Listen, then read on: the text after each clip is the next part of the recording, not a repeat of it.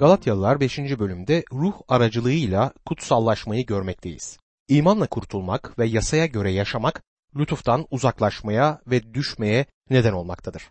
İmanla kurtulmak ve ruhta yaşamak, ruhun meyvesini oluşturur. Şimdi ruh aracılığıyla kutsallaştırma derken neyi kastettiğimize bakalım.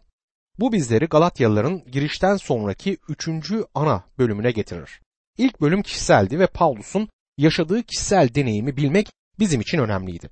Bunu Pavlus'un kurtuluşumuzun Tanrı'nın kurtuluşunu temel alması ve sadece bir tek müjde olduğunda ısrar ettiği lütufla aklanma hakkındaki doktrinsel bölüm izler. Şimdi ruh aracılığıyla kutsallaştırılma olan pratik bir bölüme geldik. Aklanma imanladır. Kutsallaştırma Tanrı'nın ruhu aracılığıyladır.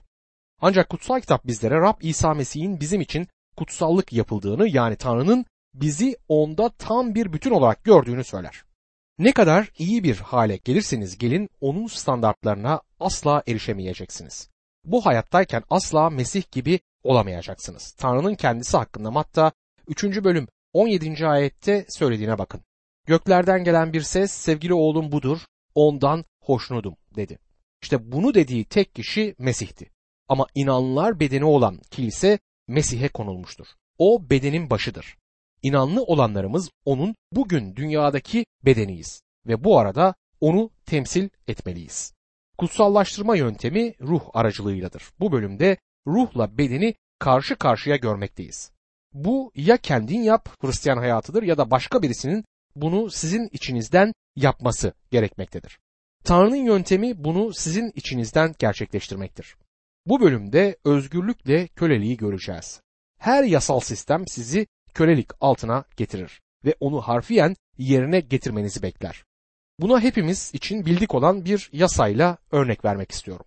Bir pazar sabahı erken arabamı kullanırken bir dur levhası bulunan köşeye geldim. Saat çok erkendi ve dışarıda başka kimse de yoktu. Sokağa gözden geçirdim ama durmadım. Yavaş yavaş yoluma devam ettim.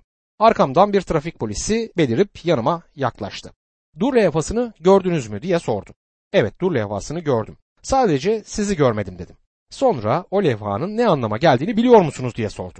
Bundan sonra bana yasa hakkında temel bir ders vermeye başladı. Dur demek, dur demektir dedi. E ben bunu zaten biliyordum, sadece yapmıyordum. İnanın bana yasa sizi esarete getirecektir ve eğer araba kullanacaksanız yasanın altında olsanız çok iyi olur. Çünkü birçok insan dur levhalarında durmayıp kazalara neden oluyor. Dur, dur demektir. O trafik polisiyle bir tek şey hariç aynı görüşteydim. Cezayı hak ettiğimi sanmıyordum. Bu konuda onunla tartıştım ve çok nazik bir adamdı. Söylemek istediğimi anladı.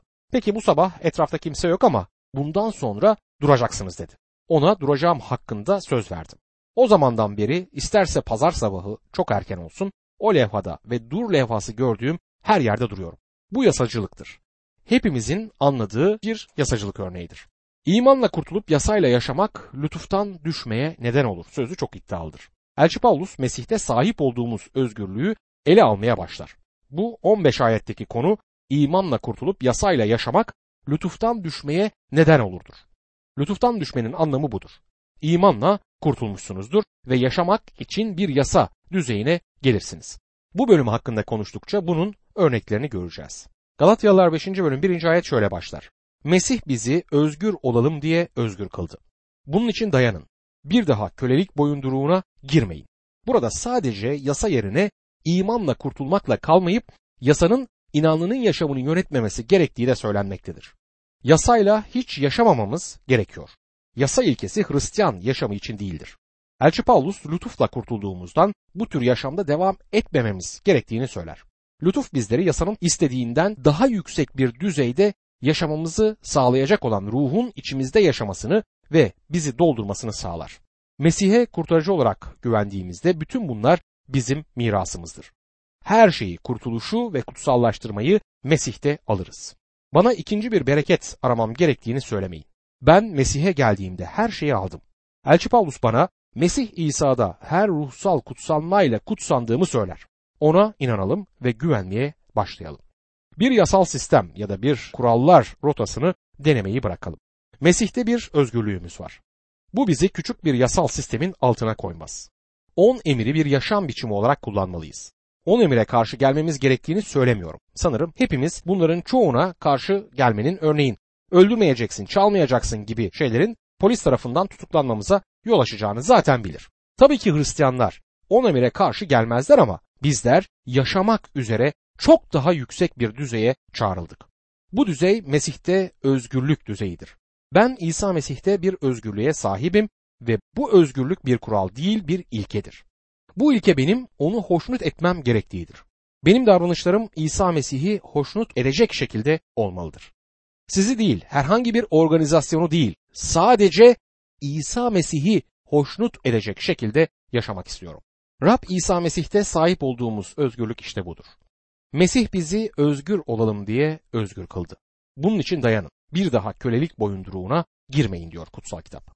Galatyalılar beşinci bölüm ikinci ayette, bakın ben Pavlus size diyorum ki, sünnet olursanız Mesih'in size hiç yararı olmaz. Sünnet yasanın bir nişanıydı. Bir nişan ya da bir arma hangi organizasyon ya da locaya bağlı olduğunuzu gösterir. Belki Hristiyanlar da bir arma takmalıdır. Çünkü bazı insanların Hristiyan olduklarını anlamanın hemen hemen tek yolu budur. Ama Pavlus yasa armasına, yani sünnete çok fazla değer vermememiz gerektiğini, o zaman Mesih'in bize bir yararı olmayacağını bize iletir. Bunu kanıtlamak için günlük hayattan bir örnek vereyim. Yıllar önce bir ilaç reklamı yapılıyordu. Sanırım artık satılmıyor bu ilaç. Ayrıntıları pek iyi bilmiyorum ama yüzde yetmiş beşinin alkol içerdiği öğrenildi. Birçok insan bunu kullanmaktaydı. Onu yapan firma ürün hakkında muhteşem tanıklıklar anlatıyordu. Şimdi tanıklıklardan birinin şöyle bir şey söylediğini varsayalım. İlacınızdan iki yüz şişe aldım. Bu ilacı kullanmaya başlamadan önce yürüyemiyordum. Şimdi koşabiliyorum. Aslında uçuyorum bile. Gerçekten düzeldim. Ama bu sırada aynı zamanda kendi yaptığım bir ilacı da kullandığımı bilmeniz gerektiğini düşünüyorum. Dostum, o son cümle kesinlikle suyu bulandırır. Kendisini iyileştirenin iki yüz şişe aldığı bu ilaç mı, yoksa kendi yaptığı ilaç mı olduğunu belirlemenin hiçbir yolu yoktur. Formülün içine başka bir şey eklediğiniz anda emin olmaktan uzaklaşırsınız. Şimdi Pavlus'un söylediğine dikkat edin. Eğer Mesih'e ve artı başka bir şeye güveniyorsanız kurtulmuş değilsinizdir. Yasanın sadece bir arması olan sünnet olacak kadar ileri giderseniz ya da başka bir deneyimden geçer ve kurtuluşunuzu bunun üzerine kurarsanız Mesih'in size hiç yararı olmaz diyor. Doktor Lewis'in bunu dile getirmesi beni her zaman etkilemiştir. Mesih'e öylesine güvenmek istiyorum ki onun huzuruna çıkıp o bana neden buradasın dediğinde ona sana kurtarıcım olarak güvendiğimden ötürü buradayım diyebileyim. Bana bu gayet güzel ama ne yaptın? Bir yüksek teoloji fakültesinin dekanı olduğunu ve vaftiz olduğunu biliyorum. Ayrıca bir kilisenin de üyesiydin. Hizmetin sırasında birçok iyi şey yaptın derse ona bunların hepsi doğru ama kurtuluş için bunların hiçbirine güvenmedim. Sadece sana güvendim Rabbim diyeceğim. Dostum, siz de Mesih'e bu şekilde mi güveniyorsunuz? Pavlus sünnet olursanız Mesih'in size hiç yararı olmaz dediğinde bunu çok anlaşılır bir şekilde söylemiştir. Mesih'ten başka bir şeye güveniyorsanız bir Mesih inanlısı olduğunuzdan şüphe duymalısınız. Galatyalılar beşinci bölüm üçüncü ayette sünnet edilen her adamı bir daha uyarıyorum. Kutsal yasanın tümünü yerine getirmek zorundadır diyor. Yasadan sadece hoşunuza giden şeyleri alamazsınız. Cezaları ve çok sayıdaki ayrıntıyı es geçemezsiniz. Ya yasanın tümünü kabul edeceksiniz ya da hiçbir şeyini kabul etmeyeceksiniz. Ben yasanın altında olmadığımdan ötürü çok mutluyum. Mesih'te özgürlüğe sahibim. Onu her zaman hoşnut etme konusunda sorunum olduğunu itiraf etmeliyim ama hoşnut etmeye çalıştığım kişi odur. Bir yasal sistemi izlemiyorum. Sünnet edilen her adamı bir daha uyarıyorum diyor. Kutsal yasanın tümünü yerine getirmek zorundadır bu kişi. Galatyalılar beşinci bölüm dördüncü ayette yasa aracılığıyla aklanmaya çalışan sizler Mesih'ten ayrıldınız. Tanrı'nın lütfundan uzak düştünüz der. Eğer Mesih'e güvenerek kurtulmuş sonra da yasayla yaşamanın alçak düzeyine inmişseniz lütuftan uzaklaşmışsınızdır. Lütuftan düşme aslında işte bu anlama gelir. Ancak lütuftan düşmek açık bir günaha ya da dikkatsiz davranışlara düşmek ve bunları yaparak kurtuluşunuzu tekrar tekrar kurtarmanız için ceza çekmek değildir. Bununla hiçbir ilgisi yoktur bunun. Lütuftan düşmek bir kere kurtulan kişi her zaman için kurtulmuşturun tam tersidir. Ama her iki söz de talihsiz bir terminolojidir. Elçi Pavlus bu lütuftan düşme konusunu Romalılara mektupta ele alır. Romalılar da tamamen iflas etmiş durumda olan, doğruluğu olmayan, tamamen yozluk içinde ve çürük bir meyve gibi hiçbir şeye yaramayan bir adamla konuya başlar. İnsan Tanrı'nın önünde bir günahkardır. Sonra Romalıların sonunda insanı Tanrı'nın hizmetinde görüyorsunuz. Kendisine belirli şeyleri yerine getirmesi öğütlenir. Sadece belirli şeyleri yerine getirmesini öğütlemekle kalmaz, aynı zamanda tamamen Tanrı için ayrılmıştır ve Tanrı'ya itaatkar olması da gerekir. Düşmüş haldeki insanla Tanrı'nın hizmetinde olan insan arasında Tanrı'nın iki büyük işi bulunmaktadır. Bunlar kurtuluş ve kutsallaştırılmadır. Gördüğünüz gibi kurtuluş imanla aklanmak, doğru sayılmaktır. Bu çok önemlidir. Kutsallaştırılma kurtulduktan sonra yeni bir yaşam düzeyine geçmeniz anlamına gelir. Bence en büyük yanlış düşünce Hristiyan yani iman yaşamında hizmetin zorunluluk olduğu ve hemen uğraş içinde olmaya başlamanız gerektiğidir. İlk kilise yaşam biçimiyle daha çok ilgileniyordu ve bu yaşam dünyaya bir tanıklık oluşturdu. Günümüzde dışarıdaki dünya kiliseye bakıyor ve yanından geçip gidiyor. Çünkü bizler meşgulüz. Beyaz karıncalar kadar meşgulüz ama tanıklığımızı destekleyecek yaşamlardan da uzağız. İyilik yapmaya çalışmak yerine iyi yaşamalıyız. Eğer Mesih'i hoşnut ediyorsak bizler de iyilik yapacağız.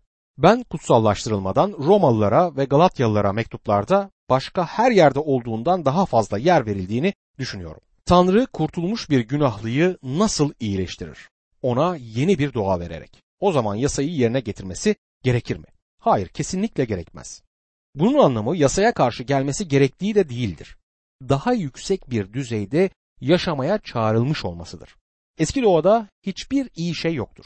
Pavlus bunu öğrenmişti. Ayrıca deneyiminden yeni doğada hiçbir güç olmadığını da görmüştü. Bakınız Romalılar yedinci bölüm on sekizinci ayette kurtuluş hakkında ne diyor? İçimde yani benliğimde iyi bir şey bulunmadığını biliyorum. İçimde iyi yapmaya istek var ama güç yok. Ve kurtulmuş biri olarak Romalılar yedinci bölüm yirmi dördüncü ayette ne zavallı insanım, ölüme götüren bu bedenden beni kim kurtaracak diye haykırmaktadır. Kurtuluşunu kaybedeceğinden korkmaz. Çünkü yeni doğuşu olan bir Mesih inanlısı kurtuluşunu yitirmez. Ama böyle biri yenik bir Mesih inanlısı olabilir.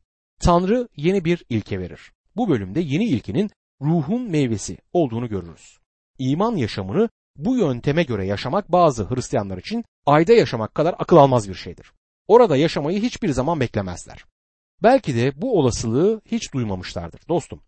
Tanrı'nın yaşamınızı istediği hayat budur. İmanla yaşamdır. Bizler lütufla kurtulduk ve lütufla yaşamamız gerekir. Galatyalılar beşinci bölüm beşinci ayette ama biz aklanmanın verdiği umudun gerçekleşmesini ruha dayanarak imanla bekliyoruz der. Aklanma umudu mektubun bütünündeki tek peygamberliktir. Bu çok ilgi çekici çünkü Pavlus'un mektuplarının hepsi kilisenin göğe alınması ya da Mesih'in egemenliğini kurmak için yeryüzüne gelişi hakkında bir şeyler söyler. Ama burada Galatyalılarda sadece aklanma umudunu imanla bekliyoruz demektedir. Ve aklanma umudu Rab İsa Mesih'tir. Bu umut kutlu bir umuttur ve bizler için doğruluk yapılmıştır. Daha önce de belirttiğim gibi Galatyalılara mektup Martin Luther ve diğer reform öncüleri için çok önemliydi. Peygamberlik üzerinde çok az zaman harcamalarının nedenlerinden birinin bu olduğundan da eminim. Bütün peygamberlik ekolleri bin yıllık dönem öncesini savunanlar, bin yıllık döneme inanmayanlar ve bin yıllık dönem sonracılar olarak ayrılabilir. Bu peygamberlik konusunda Martin Luther ve diğer reform öncülerinden aktarma yapmışlardır. Ancak yirminci yüzyıla kadar ilk kiliseden beri peygamberlik konusu fazla geliştirilmemiştir. yirminci yüzyılda peygamberlik konusunda büyük bir gelişme oldu. Yüksek kutsal kitap okulları büyük bir olasılıkla bu hareketin başlangıcını oluşturdular. Sonra bin yıl öncesi inancını vurgulayan iki üç yüksek teoloji fakültesi diğerlerini peygamberlik üzerinde çalışmaya zorladılar. Aslında bin yıllık döneme inanmayanlar peygamberlikleri etüt etmeye zorlanan bir grup bin yıllık dönem sonracısıdır. Ve ortaya bin yıllık dönemin olmadığı teorisini de en sonunda attılar. Tabii ki elçiler sonrası dönemdeki atalardan aktarmalar yapmakta çok iyiydiler bunlar. Agustin şöyle dedi diye söze başlarlar ve Agustin bunları söylemiştir. Burada bir krallık kurmaya çalışıyordu. Yani kilise krallığı getirecekti. Bu da bizi bin yıllık dönem sonrasını savunmaya götürür ki bu da yanlış olabilir. Ben Agustin'e peygamberlik etüdünün gelişmemiş olduğu bir dönemde yaşadığı için bunun için kendisini eleştirmemek gerektiğini düşünüyorum. O sırada Mesih'in kişiliği vurgulanan bir konuydu. Daha sonra da kurtuluş vurgulanmıştı. Elçi Pavlus'un Galatyalılara mektuptaki vurgusu müjde ve iman yaşamı olduğundan peygamberlik hakkında bu kadar kısa bir şey söylemesi anlaşılır bir şeydir.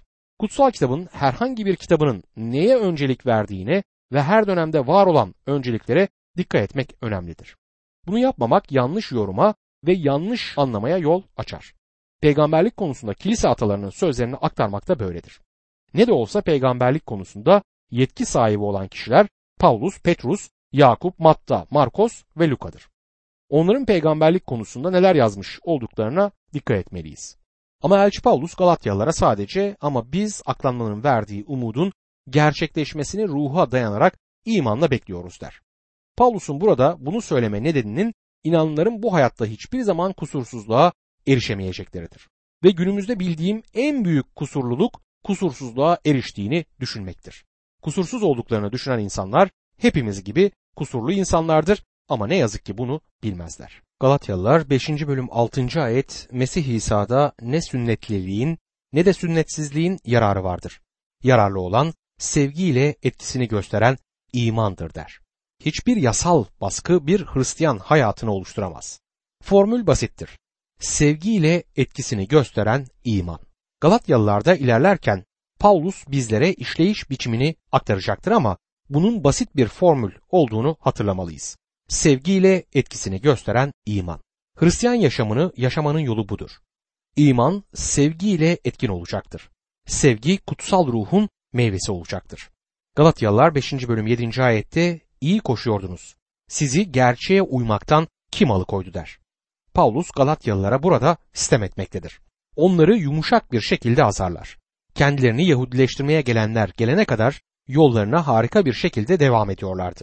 Gerçek tabii ki müjde ve Rab İsa Mesih'in ta kendisidir. Galatyalılar beşinci bölüm sekizinci. ayette buna kanmanız sizi çağıranın isteği değildir diyor. Mesih'ten değil başka bir kaynaktan gelmişlerdi. Galatyalılar beşinci bölüm dokuzuncu. ayette azıcık maya bütün hamuru kabartır diyor. Kutsal kitapta hem eski ayette ve hem de yeni antlaşmada maya her zaman bir kötülük ilkesi olarak kullanılmaktadır. Matta on üçüncü bölüm on üçüncü. ayette kadın üç ölçü unun içine maya koyduğunda maya müjde olmaktan çıkar. Günümüzde geçerli gibi görünen, aktarılan türdeki müjde gibi görünebilir ama özünü kaybetmiştir. Hatta Pavlus bunun müjde olmadığını söyler. Rab İsa elçilerini Ferisilerin mayası hakkında Matta on altıncı bölüm altıncı. ayette uyarmıştı. Bence günümüzde bizler yasacılık mayası konusunda uyarılmalıyız. Çünkü bu korkunçtur. Yasacılık, Mesih iki bin yıl önce çarmıhta sizin için öldüğünde bize tam kurtuluşu vermediğini, geri kalanını almak için bir vaftiz töreninden geçmenizi ya da kutsal ruhtan daha başka bir şey istemeniz gerektiğini söyleyecektir. Dostum, ben Mesih'i kabul ettiğimde her şeyi aldım. Kurtulduktan sonra ruhsal deneyimlerim tabii ki olabilir ama bunlar kurtuluşuma bir şey eklemez. Kurtuluşumuzu gerçekleştiren Mesih'tir. Rab İsa kadının mayayı alıp müjdeyi simgeleyen üç ölçek un içine sakladığını söyler. Yani maya müjdenin içine gizlenmiştir ve bu da onu doğal insan için lezzetli yapar. Lise dönemlerine kadar Anadolu'da yaşadım. Annem güzel erişte yapardı. Çok severdim. Erişte hamur halindeyken hamurun kabardığını fark ederdim. Belirli bir yüksekliğe erişmesi için annem hamuru bekletirdi çünkü içinde maya bulunuyordu. Herhalde bundan olacak ki bugün de en sevdiğim yiyecek makarnadır. Günümüzde müjdeyi daha lezzetli yapmak için içine bol miktarda maya konulmaktadır. Doğal insan mayalı ekmeği sever çünkü tadı güzeldir. Ancak bizler bunu yapmamak için uyarılmış durumdayız. Galatyalılar beşinci bölüm onuncu. ayette başka türlü düşünmeyeceğinize ilişkin Rab'de size güvencem var. Ama aklınızı karıştıran kim olursa olsun cezasını çekecektir der Pavlus. Elçi Pavlus Galatyalıların nihai olarak kendilerini Yahudileştirmeye çalışanların öğretisini reddedeceklerine inanıyordu.